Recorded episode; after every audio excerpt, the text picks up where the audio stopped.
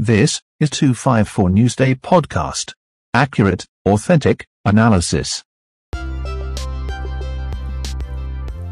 This is George Orwell's 1984 novel.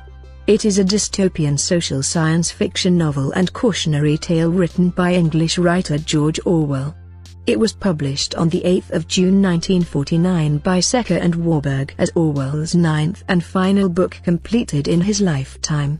The central focus of the book is to convey the extreme level of control and power possible under a truly totalitarian regime. It explores how such a governmental system will impact society and the people who live in it.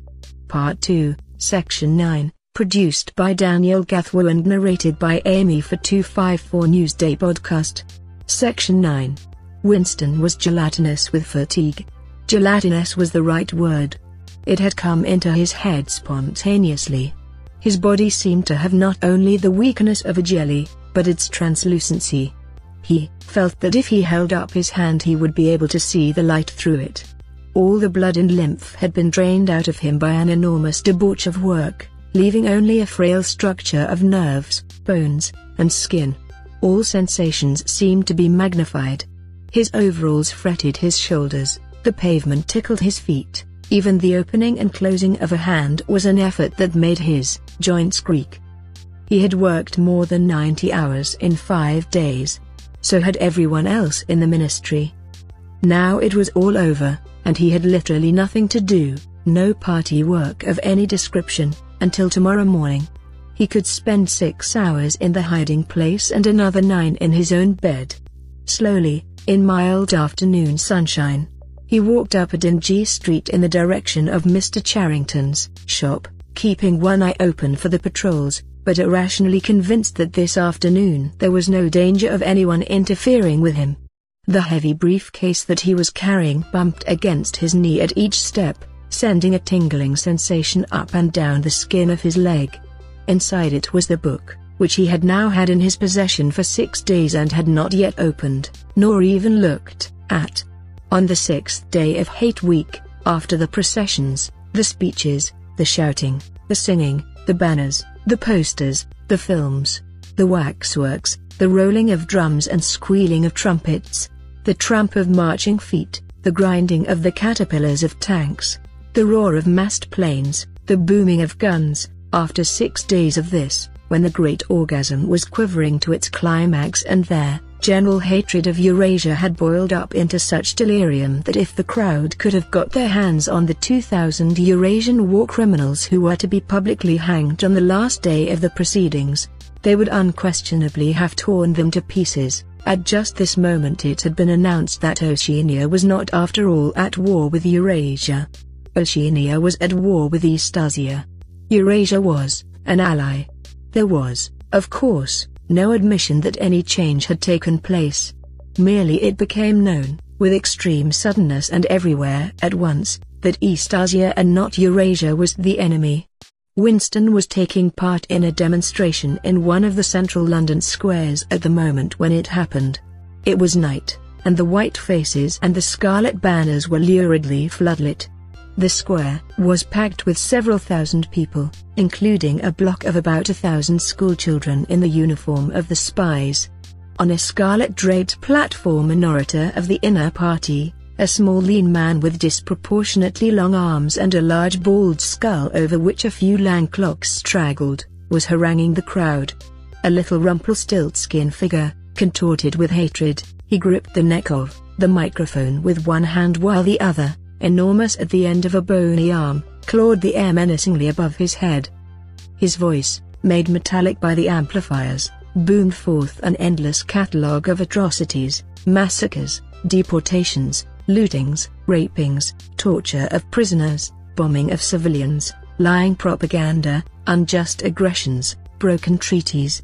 It was almost impossible to listen to him without being first convinced and then maddened.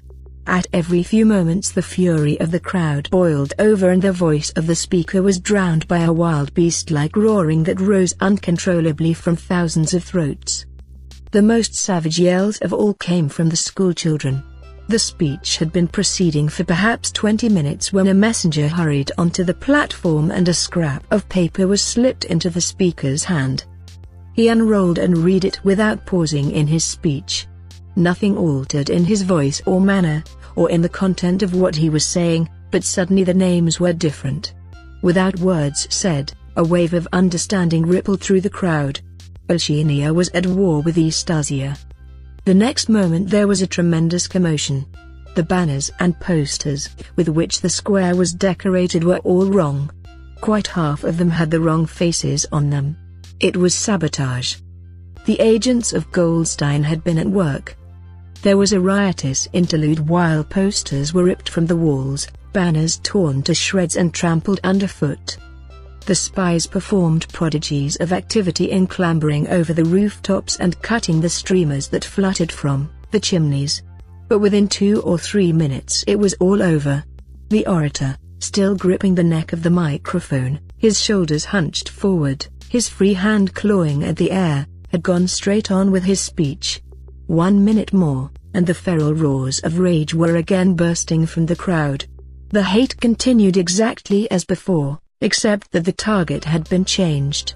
The thing that impressed Winston in looking back was that the speaker had switched from one line to the other actually in mid-sentence, not only without a pause, but without even breaking the syntax. But at the moment he had other things to preoccupy him. It was during the moment of disorder while the posters were being torn down that a man whose face he did not see had tapped him on the shoulder and said, Excuse me, I think you've dropped your briefcase. He took the briefcase abstractedly, without speaking. He knew that it would be days before he had an opportunity to look inside it.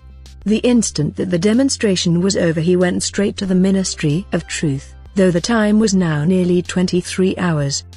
The entire staff of the ministry had done likewise.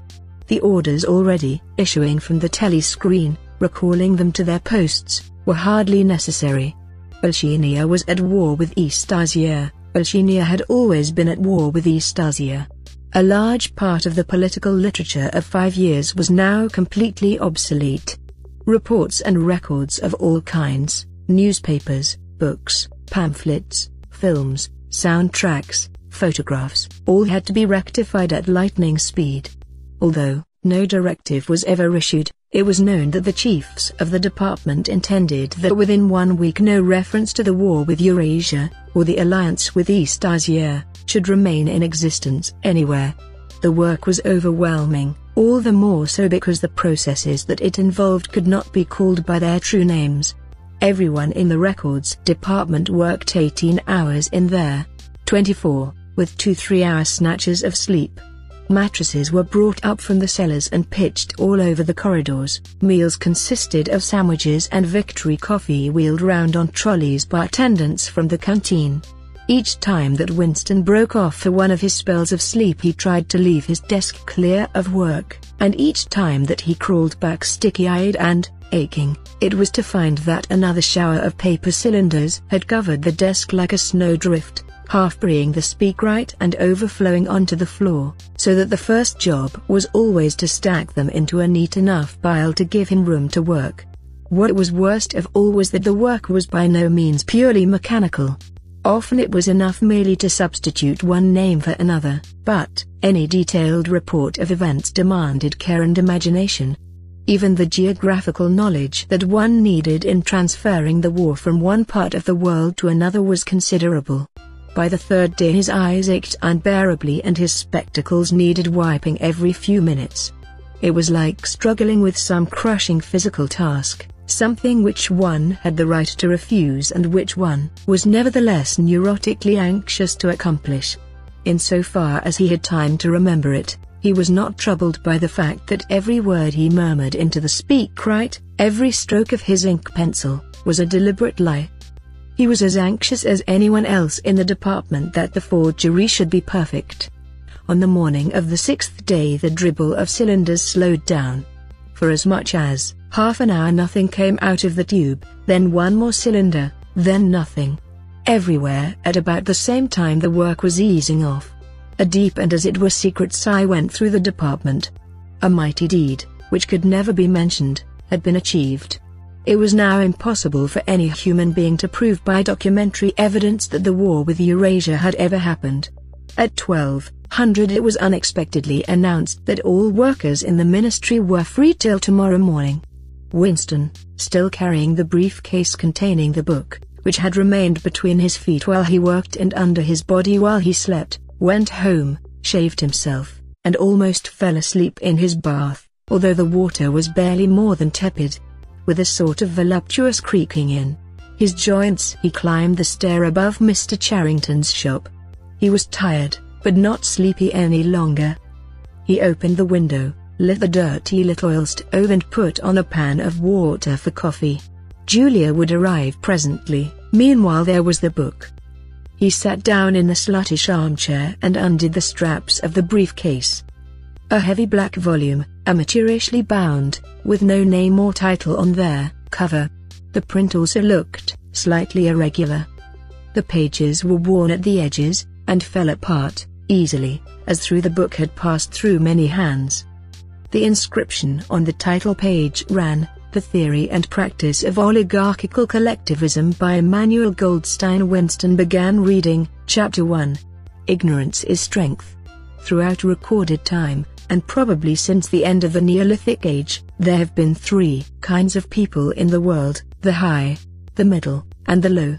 They have been subdivided in many ways, they have borne countless different names, and their relative numbers, as well as their attitude towards one another, have varied from age to age, but the essential structure of society has never altered. Even after enormous upheavals and seemingly irrevocable changes, the same pattern has, always reasserted itself, just as a gyroscope will always return to equilibrium, however far it is pushed one way or the other. The aims of these groups are entirely irreconcilable. Winston stopped reading, chiefly in order to appreciate the fact that he was reading, in comfort and safety. He was alone, no telescreen, no ear at the keyhole, no nervous impulse to glance over his shoulder or cover the page with his hand. The sweet summer air played against his cheek. From somewhere far away there floated the faint shouts of children. In the room itself there was no sound except the insect voice of the clock. He settled deeper into the armchair and put his feet up on the fender. It was bliss, it was enmity. Suddenly, as one sometimes does with a book of which one knows that one will ultimately read and reread every word, he opened it at a different place and found himself at chapter 3. He went on reading, Chapter 3. War is Peace. The splitting up of the world into three great superstates was an event which could be and indeed was foreseen before the middle of the 20th century. With the absorption of Europe by Russia and of the British Empire by the United States, two of the three existing powers, Eurasia and Oceania, were already effectively in being. The third, Eastasia, only emerged as a distinct unit after another decade of confused fighting. The frontiers between the three superstates are in some places arbitrary, and in others they fluctuate according to the fortunes of war, but in general they follow geographical lines. Eurasia comprises the whole of the northern part of the European and Asiatic land mass, from Portugal to the Bering Strait.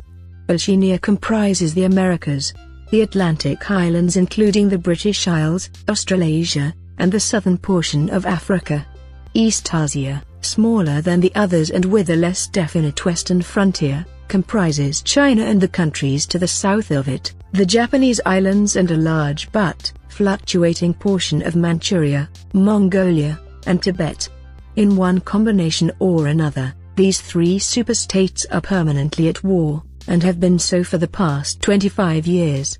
War, however, is no longer the desperate, annihilating struggle that it was in the early decades of the 20th century. It is a warfare of limited aims between combatants who are unable to destroy one another, have no material cause for fighting and are not divided by any genuine ideological difference. This is not to say that either the conduct of war, or the prevailing attitude towards it, has become less bloodthirsty or more chivalrous. On the contrary, war hysteria is continuous and universal in all countries, and such acts as raping, looting, the slaughter of children, the reduction of whole populations to slavery, and reprisals against prisoners which extend even to boiling and burying alive, are looked upon as normal, and, when they are committed by one's own side and not by the enemy, meritorious. But in a physical sense war involves very small numbers of people, mostly highly trained specialists, and causes comparatively few casualties. The fighting, when there is any, takes place on the vague frontiers whose whereabouts the average man can only guess at, or round the floating fortresses which guard strategic spots on the sea lanes. In the centers of civilization war means no more than a continuous shortage of consumption goods, and the occasional crash of a rocket bomb which may cause a few scores of deaths. War has in fact changed its character. More exactly, the reasons for which war is waged have changed in their order of importance. Motives which were already present to some small extent in the great wars of the early 20th century have now become dominant and are consciously recognized and acted upon. To understand the nature of the present war, for in spite of the regrouping which occurs every few years, it is always the same war, one must realize in the first place that it is impossible for it to be decisive. None of the three superstates could be definitively conquered even by the other two in combination. They are too evenly matched, and their natural defenses are too formidable. Eurasia is protected by its vast land spaces, Oceania by the width of the Atlantic and the Pacific, Eastasia by the fecundity and industriousness of its inhabitants. Secondly, there is no longer, in a material sense, anything to fight about with the establishment of self-contained economies, in which production and consumption are geared to one another, the scramble for markets which was a main cause of previous wars has come to an end, while the competition for raw materials is no longer a matter of life and death. In any case each of the three superstates is so vast that it can obtain almost all the materials that it needs within its own boundaries. Insofar as the war has a direct economic purpose, it is a war for labor power. Between the frontiers of the superstates, and not permanently in the possession of any of them, there lies a rough quadrilateral with its corners at Tangier, Brazzaville, Darwin, and Hong Kong, containing within it about a fifth of the population of the Earth. It is for the possession of these thickly populated regions, and of the northern ice cap, that the three powers are constantly struggling. In practice no one power ever controls the whole of the disputed area. Portions of it are constantly changing hands, and it is the chance or seizing this or that fragment by a sudden stroke of treachery that dictates the endless changes of alignment.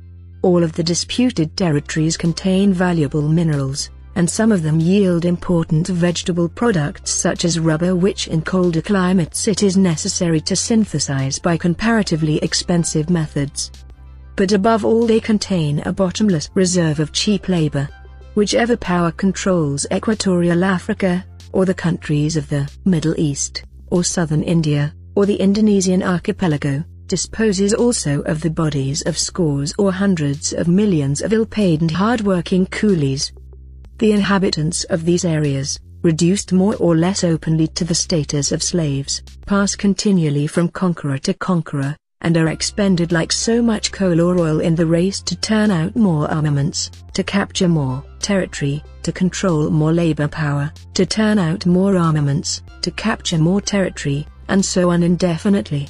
It should be noted that the fighting never really moves beyond the edges of the disputed areas, the frontiers of Eurasia flow back and forth between the basin of the Congo and the northern shore of the Mediterranean. The islands of the Indian Ocean and the Pacific are constantly being captured and recaptured by Oceania or by Eastasia. In Mongolia the dividing line between Eurasia and Eastasia is never stable. Round the pole all three powers lay claim to enormous territories which in fact are largely uninhabited and unexplored but the balance of power always remains roughly even, and the territory which forms the heartland of each superstate always remains inviolate. Moreover, the labor of the exploited peoples round the equator is not really necessary to the world's economy. They add nothing to the wealth of the world, since whatever they produce is used for purposes of war, and the object of waging a war is always to be in a better position in which to wage another war. By their labor the slave populations allow the tempo of continuous warfare to be speeded up. But if they did not exist, the structure of world society, and the process by which it maintains itself, would not be essentially different. The primary aim of modern warfare, in accordance with the principles of doublethink, this aim is simultaneously recognized and not recognized by the directing brains of the inner party, is to use up the products of the machine without raising their general standard of living. Ever since the end of the 19th century, the problem of what to do with the surplus of consumption goods has been latent in industrial society.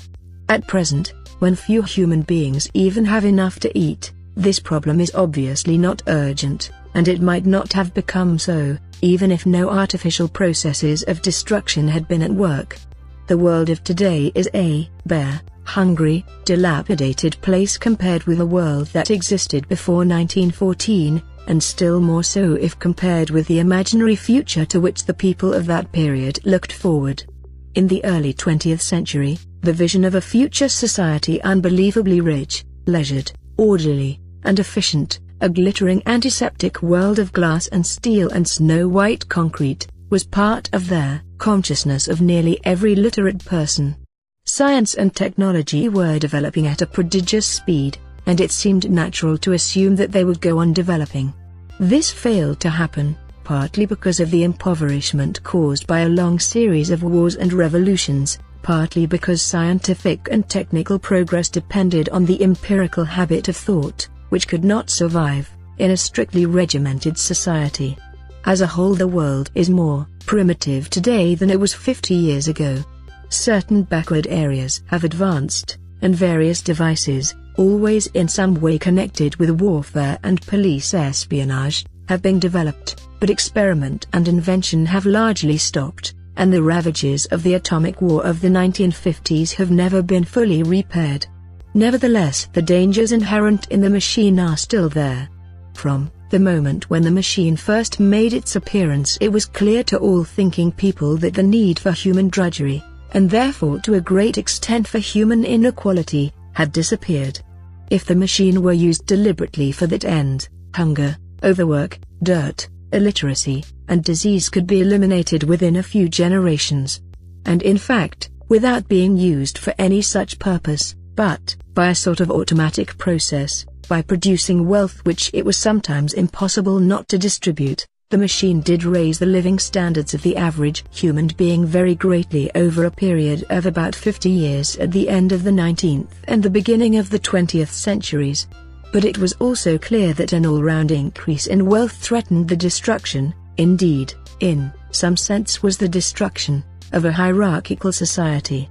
In a world in which everyone worked short hours, had enough to eat, lived in a house with a bathroom and a refrigerator, and possessed a motorcar or even an aeroplane, the most obvious and perhaps the most important form of inequality would already have disappeared. If it once became general, wealth would confer no distinction. It was possible, no doubt, to imagine a society in which wealth, in the sense of personal possessions and luxuries, should be evenly distributed, while power remained in the hands of a small privileged caste but in practice such a society could not long remain stable.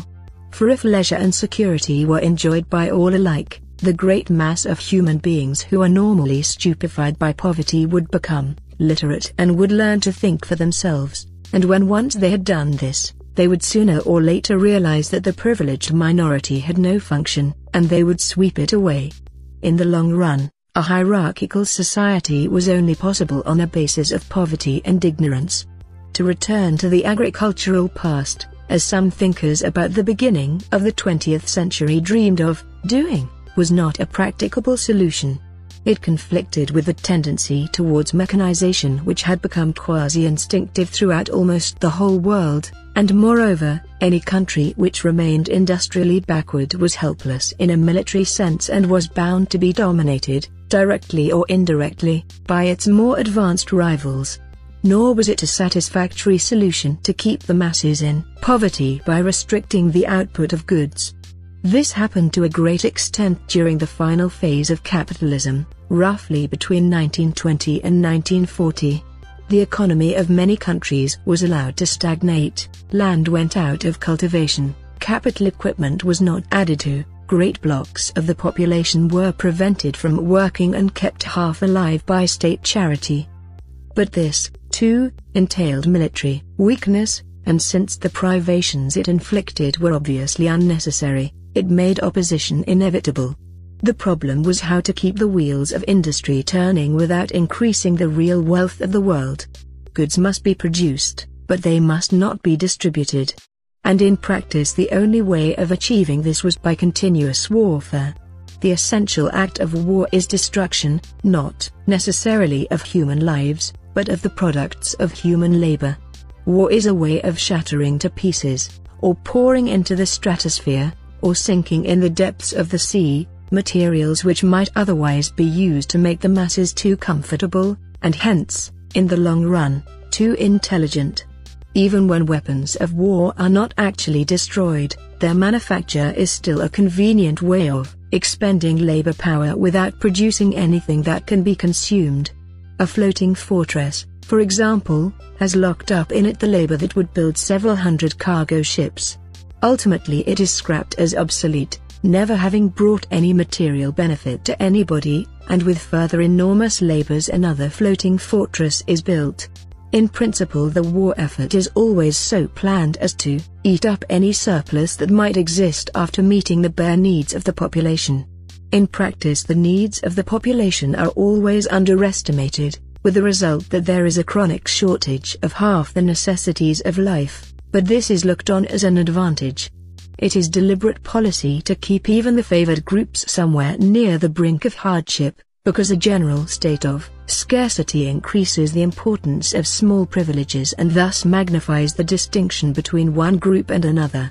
By the standards of the early 20th century, even a member of the inner party lives an austere, laborious kind of life.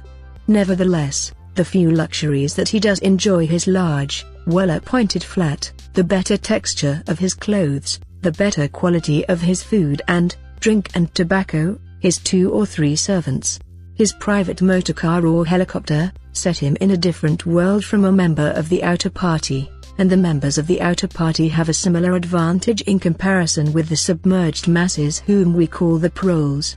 The social atmosphere is that of a besieged city, where the possession of a lump of horse flesh makes the difference between wealth and poverty, and at the same time the consciousness of being at war, and therefore in danger, makes the handing over of all power to a small caste seem the natural, unavoidable condition of survival. War, it will be seen, accomplishes the necessary destruction, but accomplishes it in a psychologically acceptable way. In principle it would be quite simple to waste the surplus labor of their world by building temples and pyramids, by digging holes and filling them up again or even by producing vast quantities of goods and then setting fire to them. But this would provide only the economic and not the emotional basis for a hierarchical society.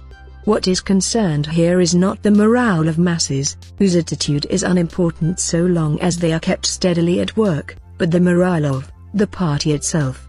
Even the humblest party member is expected to be competent, industrious, and even intelligent within narrow limits, but it is also necessary that he should be a credulous and ignorant fanatic whose prevailing moods are fear, hatred, adulation, and orgiastic triumph.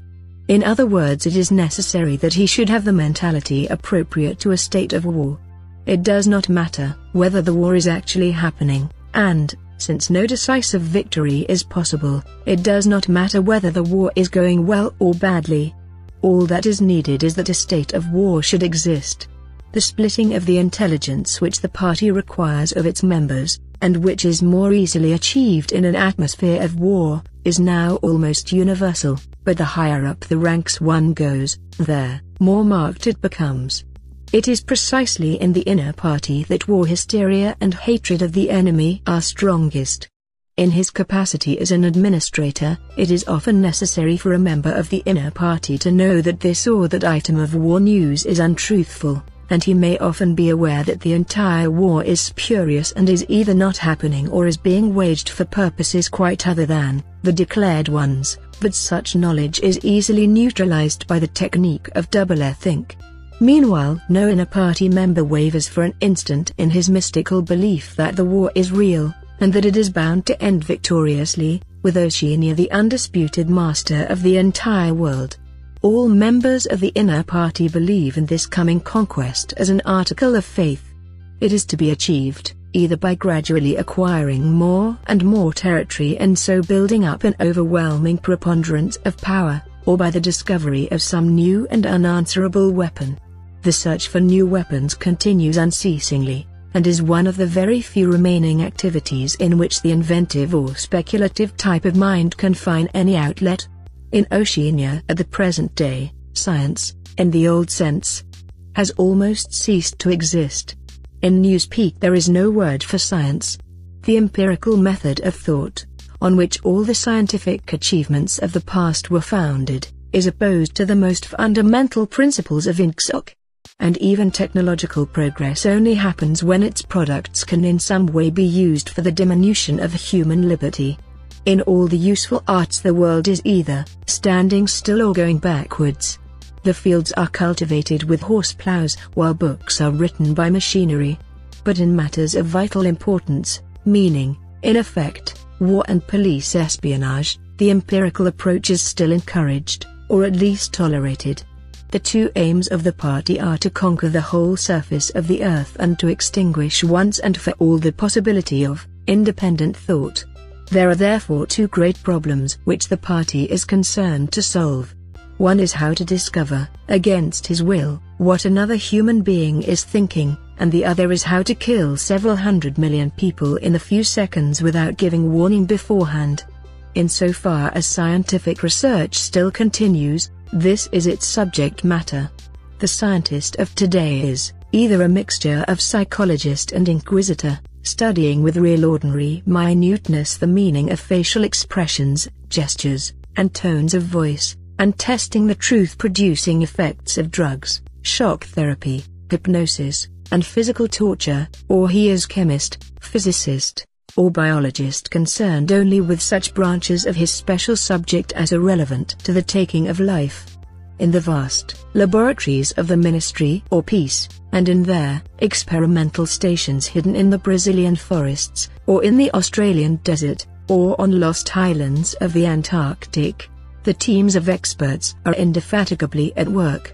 Some are concerned simply with planning the logistics of future wars, others devise larger and larger rocket bombs, more and more powerful explosives, and more and more impenetrable armor plating. Others search for new and deadlier gases, or for soluble poisons capable of being produced in such quantities as to destroy the vegetation of whole continents, or for breeds of disease germs immunized against all possible antibodies. Others strive to produce a vehicle that shall bore its way under the soil like a submarine under the water, or an aeroplane as independent of its base as a sailing ship, Others explore even remoter possibilities such as focusing the sun's rays through lenses suspended thousands of kilometers away in space, or producing artificial earthquakes and tidal waves by tapping the heat at the Earth's center.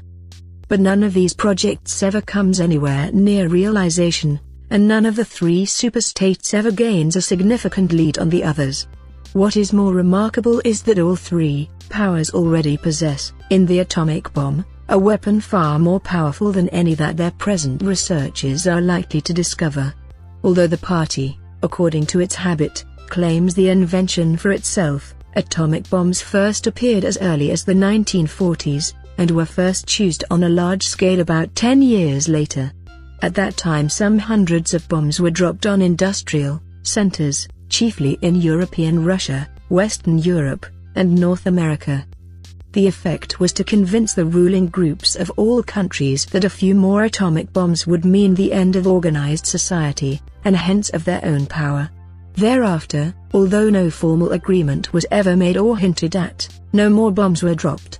All three powers merely continued to produce atomic bombs and store them up against the decisive opportunity which they all believe will come sooner or later and meanwhile the art of war has remained almost stationary for 30 or 40 years. Helicopters are more used than they were formerly, bombing planes have been largely superseded by self-propelled projectiles, and the fragile movable battleship has given way to the almost unsinkable floating fortress, but otherwise there has been little development. The tank, the submarine, the torpedo, the machine gun, even the rifle and the hand grenade are still in use. And in spite of the endless slaughters reported in the press and on the telescreens, the desperate battles of earlier wars, in which hundreds of thousands or even millions of men were often killed in a few weeks, have never been repeated. Section 9 continues.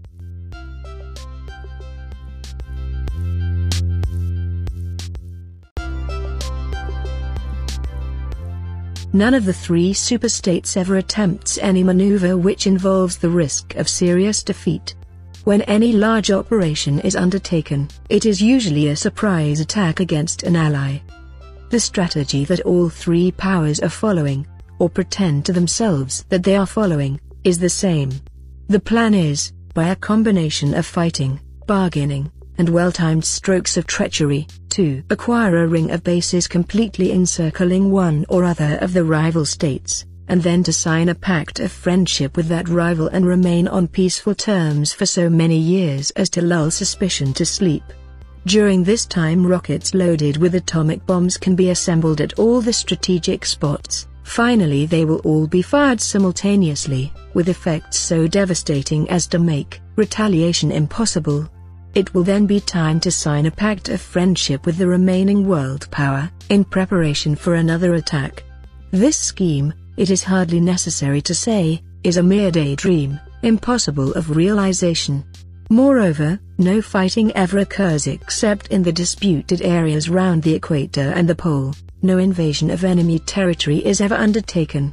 This explains the fact that in some places the frontiers between the superstates are arbitrary, Eurasia, for example, could easily conquer the British Isles, which are geographically part of Europe, or on the other hand it would be possible for Oceania to push its frontiers to the Rhine or even to the Vistula.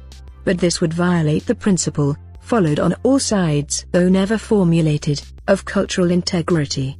If Oceania were to conquer the areas that used once to be known as France and Germany, it would be necessary either to exterminate the inhabitants, a task of great physical difficulty, or to assimilate a population of about a hundred million people, who, so far as technical development goes, are roughly on the oceanic level. The problem is the same for all three superstates. It is absolutely necessary to their structure that there should be no contact with foreigners, except, to a limited extent, with war prisoners and colored slaves. Even the official ally of the moment is always regarded with the darkest suspicion. War prisoners apart, the average citizen of Oceania never sets eyes on a citizen of either Eurasia or Eastasia, and he is forbidden the knowledge of foreign languages. If he were allowed contact with foreigners, he would discover that they are creatures similar to himself and that most of what he has been told about them is lies. The sealed world in which he lives would be broken, and the fear, hatred, and self-righteousness on which his morale depends might evaporate. It is therefore realized on all sides that however often Persia, or Egypt, or Java, or Ceylon, may change hands, the main frontiers must never be crossed by anything except bombs. Under this lies a fact never mentioned aloud, but tacitly understood and acted upon, namely, that the conditions of life in all three superstates are very much the same. In Oceania the prevailing philosophy is called Ingsoc, in Eurasia it is called Neo-Bolshevism, and in Eastasia it is called by a Chinese name, usually translated as death worship, but perhaps better rendered as obliteration of the self. The citizen of Oceania is not allowed to know anything of the tenets of the other two philosophies, but he is taught to execrate them as barbarous outrages upon morality and common sense. Actually the three philosophies are barely distinguishable, and the social systems which they support are not distinguishable at all. Everywhere there is the same pyramidal structure, the same worship of semi-divine leader, the same economy existing by and for continuous warfare. It follows that the three superstates not only cannot conquer one another, but would gain no advantage by doing so. On the contrary, so long as they remain in conflict they prop one another up, like three sheaves of corn. And, as usual, the ruling groups of all three powers are simultaneously aware and unaware of what they are doing. Their lives are dedicated to world conquest, but they also know that it is necessary that the war should continue everlastingly and without victory. Meanwhile the fact that there is no danger of conquest makes possible the denial of reality which is the special feature of Ingsoc and its rival systems of thought. Here it is necessary to repeat what has been said earlier, that by becoming continuous war has fundamentally changed its character. In past ages, a war, almost by definition, was something that sooner or later came to an end, usually an unmistakable victory or defeat. In the past, also, war was one of the main instruments by which human societies were kept in touch with physical reality. All rulers in all ages have tried to impose a false view of the world upon their followers, but they could not afford to encourage any illusion that tended to impair military efficiency. So long as defeat meant the loss of independence, or some other result generally held to be undesirable, the precautions against defeat had to be serious physical facts could not be ignored. In philosophy, or religion, or ethics, or politics, two and two might make five, but when one was designing a gun or an aeroplane they had to make four. Inefficient nations were always conquered sooner or later, and the struggle for efficiency was inimical to illusions. Moreover, to be efficient it was necessary to be able to learn from the past, which meant having a fairly accurate idea of what had happened in the past. Newspapers and history books were, of course, always colored and biased, but falsification of the kind that is practiced today would have been impossible. War was a sure safeguard of sanity, and so far as the ruling classes were concerned it was probably the most important of all safeguards. While wars could be won or lost, no ruling class could be completely irresponsible. But when war becomes literally continuous, it also ceases to be dangerous. When war is continuous there is no such thing as military necessity. Technical progress can cease and the most palpable facts can be denied or disregarded. As we have seen, researches that could be called scientific are still carried out for the purposes of war, but they are essentially a kind of daydreaming, and their failure to show results is not important. Efficiency, even military efficiency, is no longer needed. Nothing is efficient in Oceania except the thought police. Since each of the three superstates is unconquerable, each is in effect a separate universe within which almost any perversion of thought can be safely practiced. Reality only exerts its pressure through the needs of everyday life, their need to eat and drink, to get shelter and clothing, to avoid swallowing poison or stepping out of top-story windows, and the like. Between life and death, and between physical pleasure and physical pain, there is still a distinction, but that is all. Cut off from contact with the outer world, and with the past, the citizen of Oceania is like a man in interstellar space, who has no way of knowing which direction is up and which is down. The rulers of such a state are absolute, as the pharaohs or the Caesars could not be. They are obliged to prevent their followers from starving to death in numbers large enough to be inconvenient, and they are obliged to remain at the same low level of military technique as their rivals, but once that minimum is achieved, they can twist reality into whatever shape they choose. The war, therefore, if we judge it by the standards of previous wars, is merely an imposture, it is like the battles between certain ruminant animals whose horns are set at such an angle that they are incapable of hurting one another. But though it is unreal it is not meaningless. It eats up the surplus of consumable goods, and it helps to preserve the special mental atmosphere that a hierarchical society needs. War, it will be seen, is now a purely internal affair. In the past, the ruling groups of all countries, although they might recognize their common interest and therefore limit the destructiveness of war, did fight against one another, and the victor always plundered the vanquished. In our own day they are not fighting against one another at all.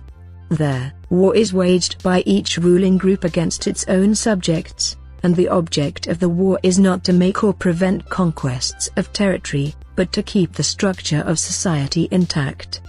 The very word war, therefore, has become misleading. it would probably be accurate to say that by becoming continuous war has ceased to exist.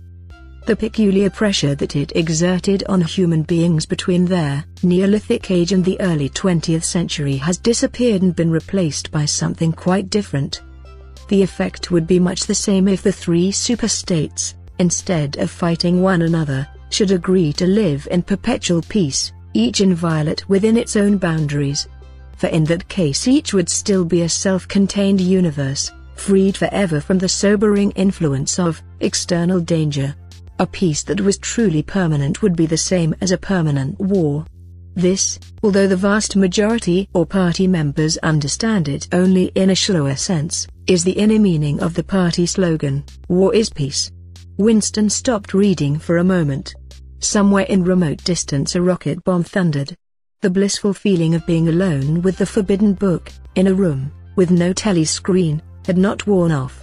Solitude and safety were physical sensations, mixed up somehow with the tiredness of his body, the softness of the chair, the touch of the faint breeze from the window that played upon his cheek. The book fascinated him, or more exactly it reassured him. In a sense it told him nothing that was new, but that was part of the attraction. It said what he would have said, if it had been possible for him to set his scattered thoughts in order. It was the product of a mind similar to his own, but enormously more powerful, more systematic, less fear-ridden. The best books, he perceived, are those that tell you what you know already. He had just turned back to chapter 1 when he heard Julia's footstep on the stair and started out of his chair to meet her. She dumped her brown tool bag on the floor and flung herself into his arms. It was more than a week since they had seen one another. I've got the book, he said as they disentangled themselves. Oh, you've got it? Good, she said without much interest, and almost immediately knelt down beside the oil stove to make the coffee. They did not return to the subject until they had been in bed for half an hour. The evening was just cool enough to make it worthwhile to pull up the counterpane. From below came the familiar sound of singing and the scrape of boots on the flagstones. The brawny red-armed woman whom Winston had seen there on his first visit was almost a fixture in the yard. There seemed to be no hour of daylight when she was not marching to and fro between the washtub and the line, alternately gagging herself with clothes pegs and breaking forth into lusty song. Julia had settled down on her side and seemed to be already on the point of falling asleep. He reached out for the book, which was lying on the floor, and sat up against the bedhead. We must read it, he said. You too. All members of the Brotherhood have to read it. You read it, she said with her eyes shut. Read it aloud. That's the best way. Then you can explain it to me as you go. The clock's hand said six, meaning 18. They had three or four hours ahead of them. He propped the book against his knees and began reading, Chapter 1. Ignorance is Strength.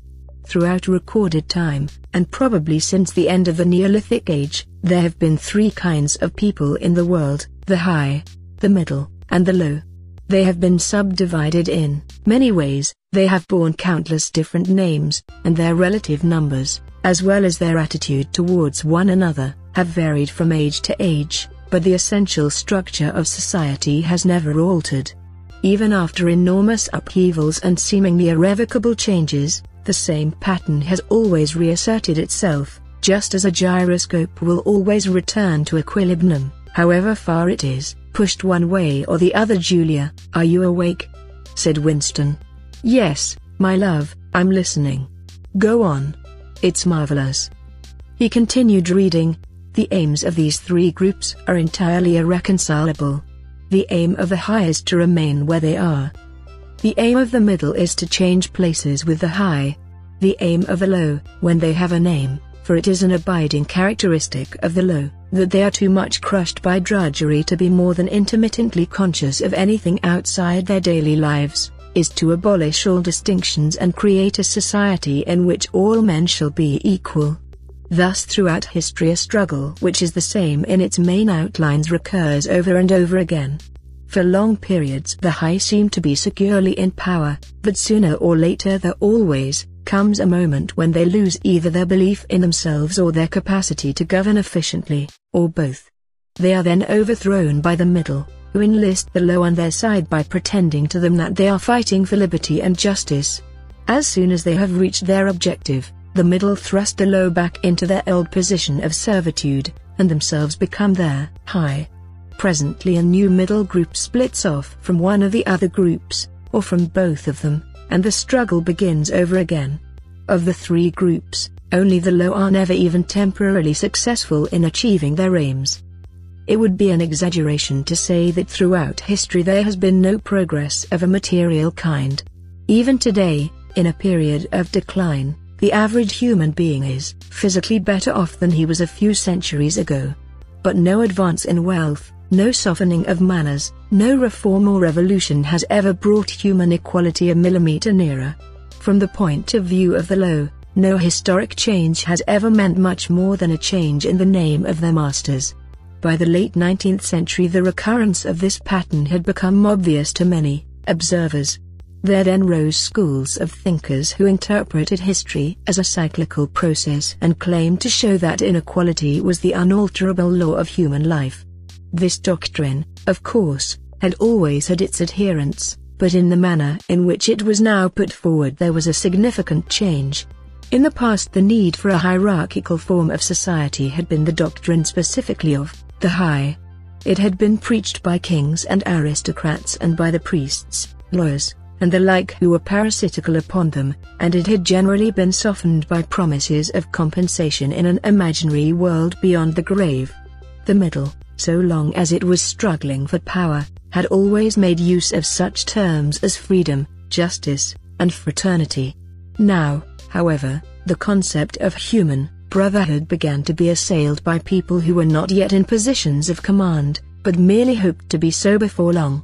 In the past the middle had made revolutions under the banner of equality, and then had established a fresh tyranny as soon as the old one was overthrown. The new middle groups in effect proclaimed their tyranny beforehand. Socialism, a theory which appeared in the early 19th century and was the last link in a chain of thought stretching back to the slave rebellions of antiquity, was still deeply infected by the utopianism of past ages but in each variant of socialism that appeared from about 1900 onwards the aim of establishing liberty and equality was more and more openly abandoned. The new movements which appeared in the middle years of the century, in Ingsoc in Oceania, Neo-Bolshevism in Eurasia, death worship, as it is commonly called, in Eastasia, had the conscious aim of perpetuating unfreedom and inequality. These new movements, of course, grew out of the old ones and tended to keep their names and pay lip service to their ideology. But the purpose of all of them was to arrest progress and freeze history at a chosen moment. The familiar pendulum swing was to happen once more, and then stop. As usual, the high were to be turned out by the middle, who would then become the high, but this time, by conscious strategy, the high would be able to maintain their position permanently. The new doctrines arose partly because of the accumulation of historical knowledge, and the growth of the historical sense, which had hardly existed before the 19th century. The cyclical movement of history was now intelligible, or appeared to be so, and if it was intelligible, then it was alterable. But the principal, underlying cause was that, as early as the beginning of the 20th century, human equality had become technically possible. It was still true that men were not equal in their native talents and that functions had to be specialized in ways that favored some individuals against others. But there was no longer any real need for class distinctions or for large differences of wealth. In earlier ages, class distinctions had been not only inevitable but desirable. Inequality was the price of civilization. With the development of machine production, however, the case was altered even if it was still necessary for human beings to do different kinds of work, it was no longer necessary for them to live at different social or economic levels. Therefore, from the point of view of the new groups who were on the point of seizing power, human equality was no longer an ideal to be striven after, but a danger to be averted. In more primitive ages, when a just and peaceful society was in fact not possible, it had been fairly easy to believe it. The idea of an earthly paradise in which men should live together in a state of brotherhood, without laws and without brute labor, had haunted the human imagination for thousands of years. And this vision had had a certain hold even on the groups who actually profited by each historical change. The heirs of the French, English, and American revolutions had partly believed in their own phrases about the rights of man, freedom of speech, equality before the law, and the like, and have even allowed their conduct to be influenced by them to some extent. But by the fourth decade of the 20th century all the main currents of political thought were authoritarian. The earthly paradise had been discredited at exactly the moment when it became realizable. Every new political theory, by whatever name it called itself, led back to hierarchy and regimentation. And in the general hardening of outlook that set in round about 1930, practices which had been long abandoned, in some cases for hundreds of years, imprisonment without trial, the use of war prisoners as slaves, public executions, torture to extract confessions, the use of hostages, and their deportation of whole populations, not only became common again, but were tolerated and even defended by people who considered themselves enlightened and progressive. It was only after a decade of national wars, civil wars, revolutions, and counter-revolutions in all parts of the world that Ingsoc and its rivals emerged as fully worked-out political theories. But they had been foreshadowed by the various systems, generally called totalitarian, which had appeared earlier in the century, and the main outlines of the world which would emerge from the prevailing chaos had long been obvious. What kind of people would control this world had been equally obvious. The new aristocracy was made up for the most part of bureaucrats, scientists, technicians, trade union organizers, publicity experts, sociologists, teachers, journalists, and professional politicians. These people, whose origins lay in the salaried middle class and the upper grades of the working class, had been shaped and brought together by the barren world of monopoly industry and centralized government. As compared with their opposite numbers in past ages, they were less avaricious, less tempted by luxury, hungrier for pure power, and, above all, more conscious of what they were doing and more intent on crushing opposition. This last difference was cardinal. By comparison with that existing today, all the tyrannies of the past were half-hearted and inefficient. The ruling groups were always infected to some extent by liberal ideas, and were content to leave loose ends everywhere, to regard only the overt act and to be uninterested in what their subjects were thinking. Even the Catholic Church of the Middle Ages was tolerant by modern standards. Part of the reason for this was that in the past no government had the power to keep its citizens under constant surveillance. The invention of print, however, made it easier to manipulate public opinion, and the film and the radio carried the process further. With the development of television, and their technical advance which made it possible to receive and transmit simultaneously on the same instrument, private life came to an end. Every citizen, or at least every citizen important enough to be worth watching, could be kept for 24 hours a day under the eyes of the police and in the sound of official propaganda, with all other channels of communication closed. The possibility of enforcing not only complete obedience to the will of the state, but complete uniformity of opinion on all subjects, now existed for the first time. After the revolutionary period of the 50s and 60s, society regrouped itself, as always, into high, middle, and low. But the new high group, unlike all its forerunners, did not act upon instinct but knew what was needed to safeguard its position. It had long been realized that the only secure basis for oligarchy is collectivism. Wealth and privilege are most easily defended when they are possessed jointly. The so-called abolition of private property which took place in the middle years of the century meant, in effect, the concentration of property in far fewer hands than before, but with this difference, that the new owners were a group instead of a mass of individuals.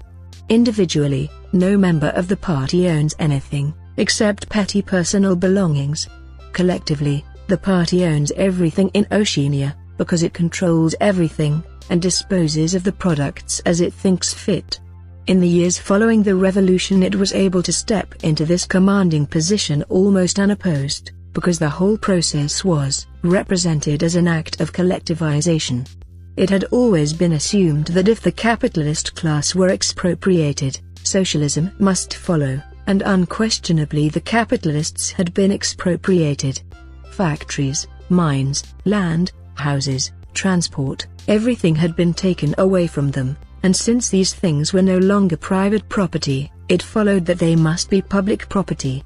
Ingsoc, which grew out of the earlier socialist movement and inherited its phraseology, has in fact carried out the main item in the socialist program, with the result, foreseen and intended beforehand, that economic inequality has been made permanent. Section 9 continues,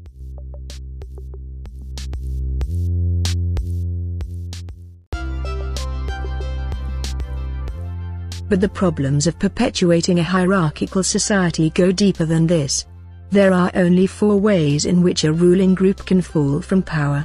Either it is conquered from without, or it governs so inefficiently that the masses are stirred to revolt, or it allows a strong and discontented middle group to come into being, or it loses its own self-confidence and willingness to govern. These causes do not operate singly, and as a rule all four of them are present in some degree a ruling class which could guard against all of them would remain in power permanently. Ultimately the determining factor is the mental attitude of the ruling class itself. After the middle of the present century, the first danger had in reality disappeared. Each of the three powers which now divide the world is in fact unconquerable, and could only become conquerable through slow demographic changes which a government with wide powers can easily avert. The second danger, also, is only a theoretical one. The masses never revolt of their own accord, and they never revolt merely because they are oppressed. Indeed, so long as they are not permitted to have standards of comparison, they never even become aware that they are oppressed. The recurrent economic crises of past times were totally unnecessary and are not now permitted to happen, but other and equally large dislocations can and do happen without having political results because there is no way in which discontent can become articulate. As for the problem of overproduction, which has been latent in our society since the development of machine technique, it is solved by the device of continuous warfare, see Chapter 3, which is also useful in keying up public morale to the necessary pitch. From the point of view of our present rulers, therefore, the only genuine dangers are the splitting off of a new group of able, underemployed, power-hungry people, and the growth of liberalism and skepticism in their own ranks. The problem, that is to say, is educational. It is a problem of continuously molding the consciousness both of the directing group and of the larger executive group that lies immediately below it. The consciousness of the masses needs only to be influenced in a negative way. Given this background, one could infer, if one did not know it already, the general structure of oceanic society. At the apex of the pyramid comes Big Brother. Big Brother is infallible and all-powerful. Every success, every achievement, every victory, every scientific discovery, all knowledge, all wisdom, all happiness, all virtue, are held to issue directly from his leadership and inspiration. Nobody has ever seen Big Brother. He is a face on the hoardings, a voice on the telescreen, we may be reasonably sure that he will never die, and there is already considerable uncertainty as to when he was born. Big Brother is the guise in which the party chooses to exhibit itself to the world. His function is to act as a focusing point for love, fear, and reverence, emotions which are more easily felt towards an individual than towards an organization. Below Big Brother comes the inner party. Its numbers limited to 6 millions or something less than 2% of the population of Oceania. Below the inner party comes the outer party, which, if the inner party is described as the brain of the state, may be justly likened to the hands. Below that come the dumb masses whom we habitually refer to as the proles, numbering perhaps 85% of the population. In the terms of our earlier classification, the proles are the low, for the slave population of the equatorial lands who pass constantly from conqueror to conqueror, and not a permanent or necessary part of the structure. In principle, membership of these three groups is not hereditary. The child of inner party parents is in theory not born into the inner party. Admission to either branch of the party is by examination, taken at the age of 16. Nor is there any racial discrimination, or any marked domination of one province by another. Jews, Negroes, South Americans of pure Indian blood are to be found in the highest ranks of the party, and the administrators of any area are always drawn from the inhabitants of that area. In no part of Oceania do the inhabitants have the feeling that they are a colonial population ruled from a distant capital. Oceania has no capital, and its titular head is a person whose whereabouts nobody knows except that English is its chief lingua franca and Newspeak its official language, it is not centralized in any way. Its rulers are not held together by blood ties but by adherence to a common doctrine. It is true that our society is stratified, and very rigidly stratified, on what at first sight appear to be hereditary lines. There is far less to and fro movement between the different groups than happened under capitalism or even in the pre-industrial age. Between the two branches of the party there is a certain amount of interchange, but only so much as will ensure that weaklings are excluded from the inner party and that ambitious members of the outer party are made harmless by allowing them to rise. Proletarians, in practice, are not allowed to graduate into the party the most gifted among them, who might possibly become nuclei of discontent, are simply marked down by the thought police and eliminated. But this state of affairs is not necessarily permanent, nor is it a matter of principle. The party is not a class in the old sense of the word. It does not aim at transmitting power to its own children, as such, and if there were no other way of keeping the ablest people at the top, it would be perfectly prepared to recruit an entire new generation from the ranks of the proletariat. In the crucial years, the fact that the party was not a hereditary body did a great deal to neutralize opposition. The older kind of socialist, who had been trained to fight against something called class privilege assumed that what is not hereditary cannot be permanent. He did not see that the continuity of an oligarchy need not be physical, nor did he pause to reflect that hereditary aristocracies have always been short-lived, whereas adoptive organizations such as the Catholic Church have sometimes lasted for hundreds or thousands of years. The essence of oligarchical rule is not father-to-son inheritance, but the persistence of a certain worldview and a certain way of life, imposed by the dead upon the living. A ruling group is a ruling group so long as it can nominate its successors, the party is not concerned with perpetuating its blood but with perpetuating itself. Who wields power is not important, provided that the hierarchical structure remains always the same. All the beliefs, habits, tastes, emotions, mental attitudes that characterize our time are really designed to sustain the mystique of the party and prevent the true nature of present-day society from being perceived. Physical rebellion, or any preliminary move towards rebellion, is at present not possible. From the proletarians nothing is to be feared. Left to themselves, they will continue from generation to generation and from century to century, working, breeding, and dying, not only without any impulse to rebel, but without the power of grasping that the world could be other than it is. They could only become dangerous if the advance of industrial technique made it necessary to educate them more highly, but, since military and commercial rivalry are no longer important, the level of popular education is actually declining. What opinions the masses hold, or do not hold, is looked on as a matter of indifference. They can be granted intellectual liberty because they have no intellect. In a party member, on the other hand, not even the smallest deviation of opinion on the most unimportant subject can be tolerated. A party member lives from birth to death, under the eye of the thought police. Even when he is alone he can never be sure that he is alone. Wherever he may be, asleep or awake, working or resting, in his bath or in bed, he can be inspected without warning and without knowing that he is being inspected.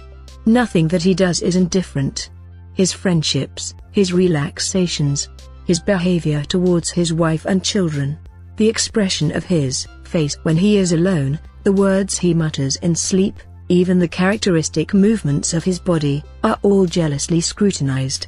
Not only any actual misdemeanor, but any eccentricity, however small, any change of habits, any nervous mannerism that could possibly be the symptom of an inner struggle, is certain to be detected. He has no freedom of choice in any direction whatever. On the other hand his actions are not regulated by law or by any clearly formulated code of behavior. In Oceania there is no law.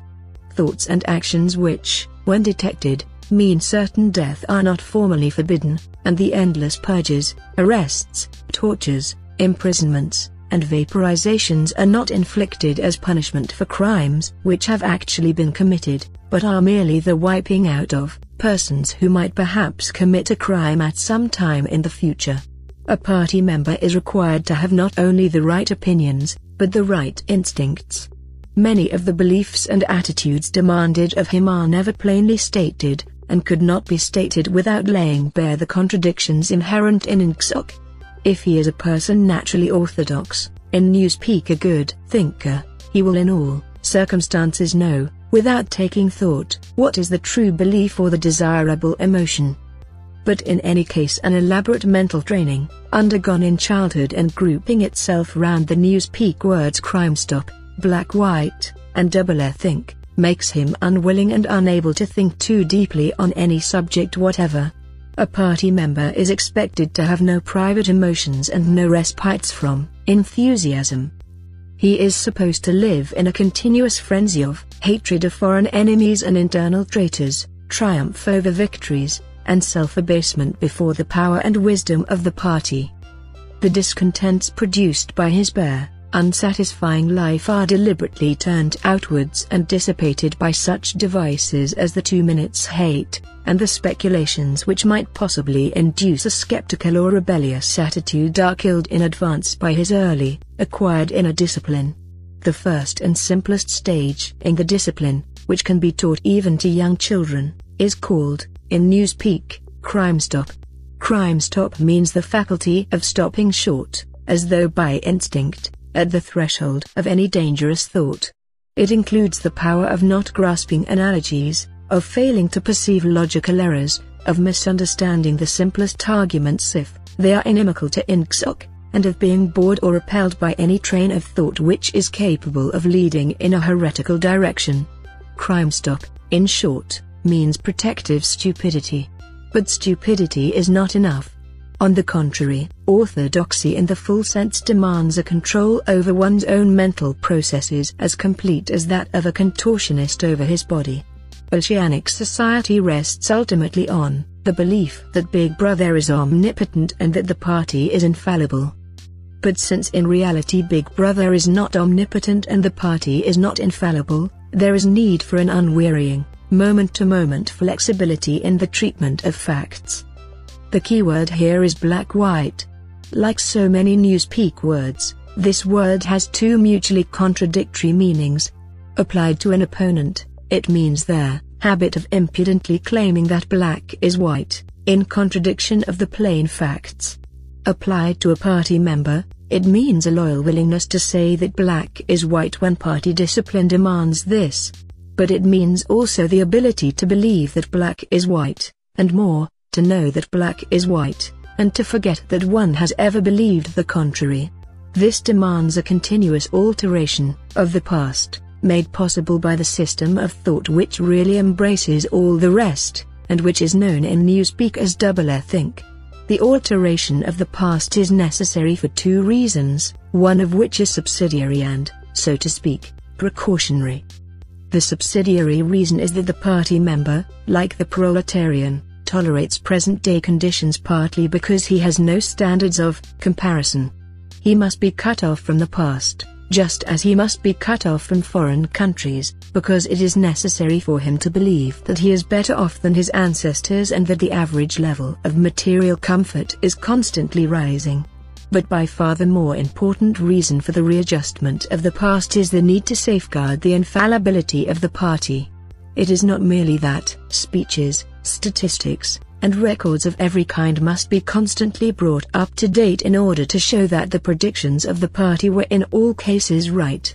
It is also that no change in doctrine or in political alignment can ever be admitted. For to change one's mind, or even one's policy, is a confession of weakness.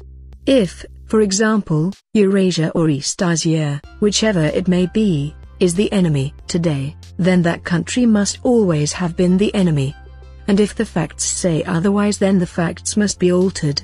Thus history is continuously rewritten, this day-to-day falsification of the past, carried out by the Ministry of Truth, is as necessary to the stability of the regime as the work of repression and espionage carried out by the Ministry of Love. The mutability of the past is their central tenet of Ingsoc. Past events, it is argued, have no objective existence, but survive only in written records and in human memories. The past is whatever the records and the memories agree upon and since the party is in full control of all records and in equally full control of the minds of its members, it follows that the past is whatever the party chooses to make it. It also follows that, though the past is alterable, it never has been altered in any specific instance. For when it has been recreated in whatever shape is needed at the moment, then this new version is the past, and no different past can ever have existed. This holds good even when, as often happens, the same event has to be altered out of recognition several times in the course of a year. At all times the party is in possession of absolute truth, and clearly the absolute can never have been different from what it is now. It will be seen that the control of the past depends above all on the training of memory. To make sure that all written records agree with the orthodoxy of the moment is merely a mechanical act but it is also necessary to remember that events happened in the desired manner. And if it is necessary to rearrange one's memories or to tamper with written records, then it is necessary to forget that one has done so. The trick of doing this can be learned like any other mental technique. It is learned by the majority or party members, and certainly by all who are intelligent as well as orthodox. In old speak it is called, quite frankly, reality control. In Newspeak it is called double think, though double think comprises much else as well. Double think means the power of holding two contradictory beliefs in one's mind simultaneously, and accepting both of them. The party intellectual knows in which direction his memories must be altered. He therefore knows that he is playing tricks with reality, but by the exercise of double think he also satisfies himself that reality is not violated. The process has to be conscious, or it would not be carried out with sufficient precision, but it also has to be unconscious, or it would bring with it a feeling of falsity and hence of guilt. Double think lies at the very heart of Ingsoc, since the essential act of the party is to use conscious deception while retaining the firmness of purpose that goes with complete honesty. To tell deliberate lies while genuinely believing in them, to forget any fact that has become inconvenient, and then, when it becomes necessary again, to draw it back from oblivion for just so long as it is needed, to deny the existence of objective reality and all the while to take account of the reality which one denies. All this is indispensably necessary. Even in using the word double I think it is necessary to exercise double I think. For by using the word one admits that one is tampering with reality, by a fresh act of double I think one erases this knowledge, and so on indefinitely, with the lie always one leap ahead of the truth. Ultimately it is by means of double think that the party has been able, and may, for all we know, continue to be able for thousands of years, to arrest the course of history. All past oligarchies have fallen from power either because they ossified or because they grew soft. Either they became stupid and arrogant, failed to adjust themselves to changing circumstances, and were overthrown, or they became liberal and cowardly, made concessions when they should have used force, and once again were overthrown. They fell, that is to say, either through consciousness or through unconsciousness. It is the achievement of the party to have produced a system of thought in which both conditions can exist simultaneously. And upon no other intellectual basis could the dominion of the party be made permanent. If one is to rule, and to continue ruling, One must be able to dislocate the sense of reality. For the secret of rulership is to combine a belief in one's own infallibility with the power to learn from past mistakes. It need hardly be said that the subtlest practitioners of doublethink are those who invented doublethink and know that it is a vast system of mental cheating. In our society, those who have the best knowledge of what is happening are also those who are furthest from seeing the world as it is. In general, the greater the understanding, the greater the delusion, the more intelligent, the less sane. One clear illustration of this is the fact that war hysteria increases in intensity as one rises in the social scale. Those whose attitude towards the war is most nearly rational are the subject peoples of the disputed territories. To these people the war is simply a continuous calamity which sweeps to and fro over their bodies like a tidal wave. Which side is winning is a matter of complete indifference to them. They are aware that a change of overlordship means simply that they will be doing the same work as before for new masters who treat them in the same manner as the old ones. The slightly more favored workers whom we call the proles are only intermittently conscious of the war. When it is necessary they can be prodded into frenzies of fear and hatred, but when left to themselves they are capable of forgetting for long periods that the war is happening. It is in the ranks of the party, and above all of the inner party, that the true war enthusiasm is found. World conquest is believed in most firmly by those who know it to be impossible.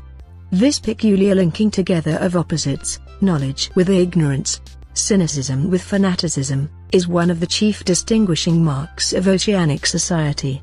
The official ideology abounds with contradictions even when there is no practical reason for them.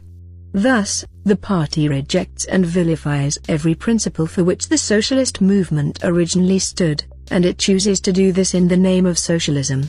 It preaches a contempt for the working class unexampled, for centuries past, and it dresses its members in a uniform which was at one time peculiar to manual workers and was adopted for that reason.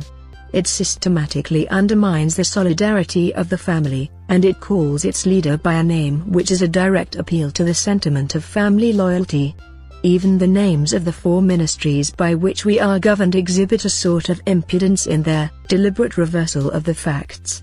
The Ministry of Peace concerns itself with war, the Ministry of Truth with lies, the Ministry of Love with torture and the Ministry of Plenty with starvation.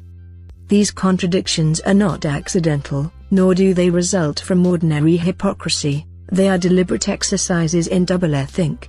For it is only by reconciling contradictions that power can be retained indefinitely. In no other way could their ancient cycle be broken. If human equality is to be forever averted, if the high, as we have called them, are to keep their places permanently, then the prevailing mental condition must be controlled insanity. But there is one question which until this moment we have almost ignored. It is, why should human equality be averted? Supposing that the mechanics of the process have been rightly described, what is the motive for this huge, accurately planned effort to freeze history at a particular moment of time? Here we reach the central secret. As we have seen, the mystique of the party, and above all of the inner party, depends upon doublethink. But deeper than this lies the original motive, the never questioned instinct that first led to the seizure of power and brought doublethink, the thought police, continuous warfare, and all the other necessary paraphernalia into existence afterwards. This motive really consists. Winston became aware of silence, as one becomes aware of a new sound. It seemed to him that Julia had been very still for some time past. She was lying on her side, naked from the waist upwards, with her cheek pillowed on her hand and one dark lock tumbling across her eyes. Her breast rose and fell slowly and regularly. Julia. No answer. Julia, are you awake? No answer. She was asleep. He shut the book, put it carefully on the floor, lay down, and pulled the coverlet over both of them. He had still, he reflected, not learned the ultimate secret. He understood how, he did not understand why. Chapter 1, like Chapter 3, had not actually told him anything that he did not know, it had merely systematized the knowledge that he possessed already. But after reading it he knew better than before that he was not mad. Being in a minority, even a minority of one, did not make you mad. There was truth and there was untruth, and if you clung to the truth even against the whole world, you were not mad. A yellow beam from the sinking sun slanted in, through the window and fell across the pillow. He shut his eyes. The sun on his face and the girl's smooth body touching his own gave him a strong, sleepy, confident feeling. He was safe, everything was all right. He fell asleep murmuring sanity is not statistical, with the feeling that this remark contained in it a profound wisdom. That marks the end of Section 9, Part 2 of George Orwell's 1984 novel. Thank you for listening to 254 Newsday podcast. I'm Amy and the producer is Daniel Gathwa. Goodbye and see you in Section 10.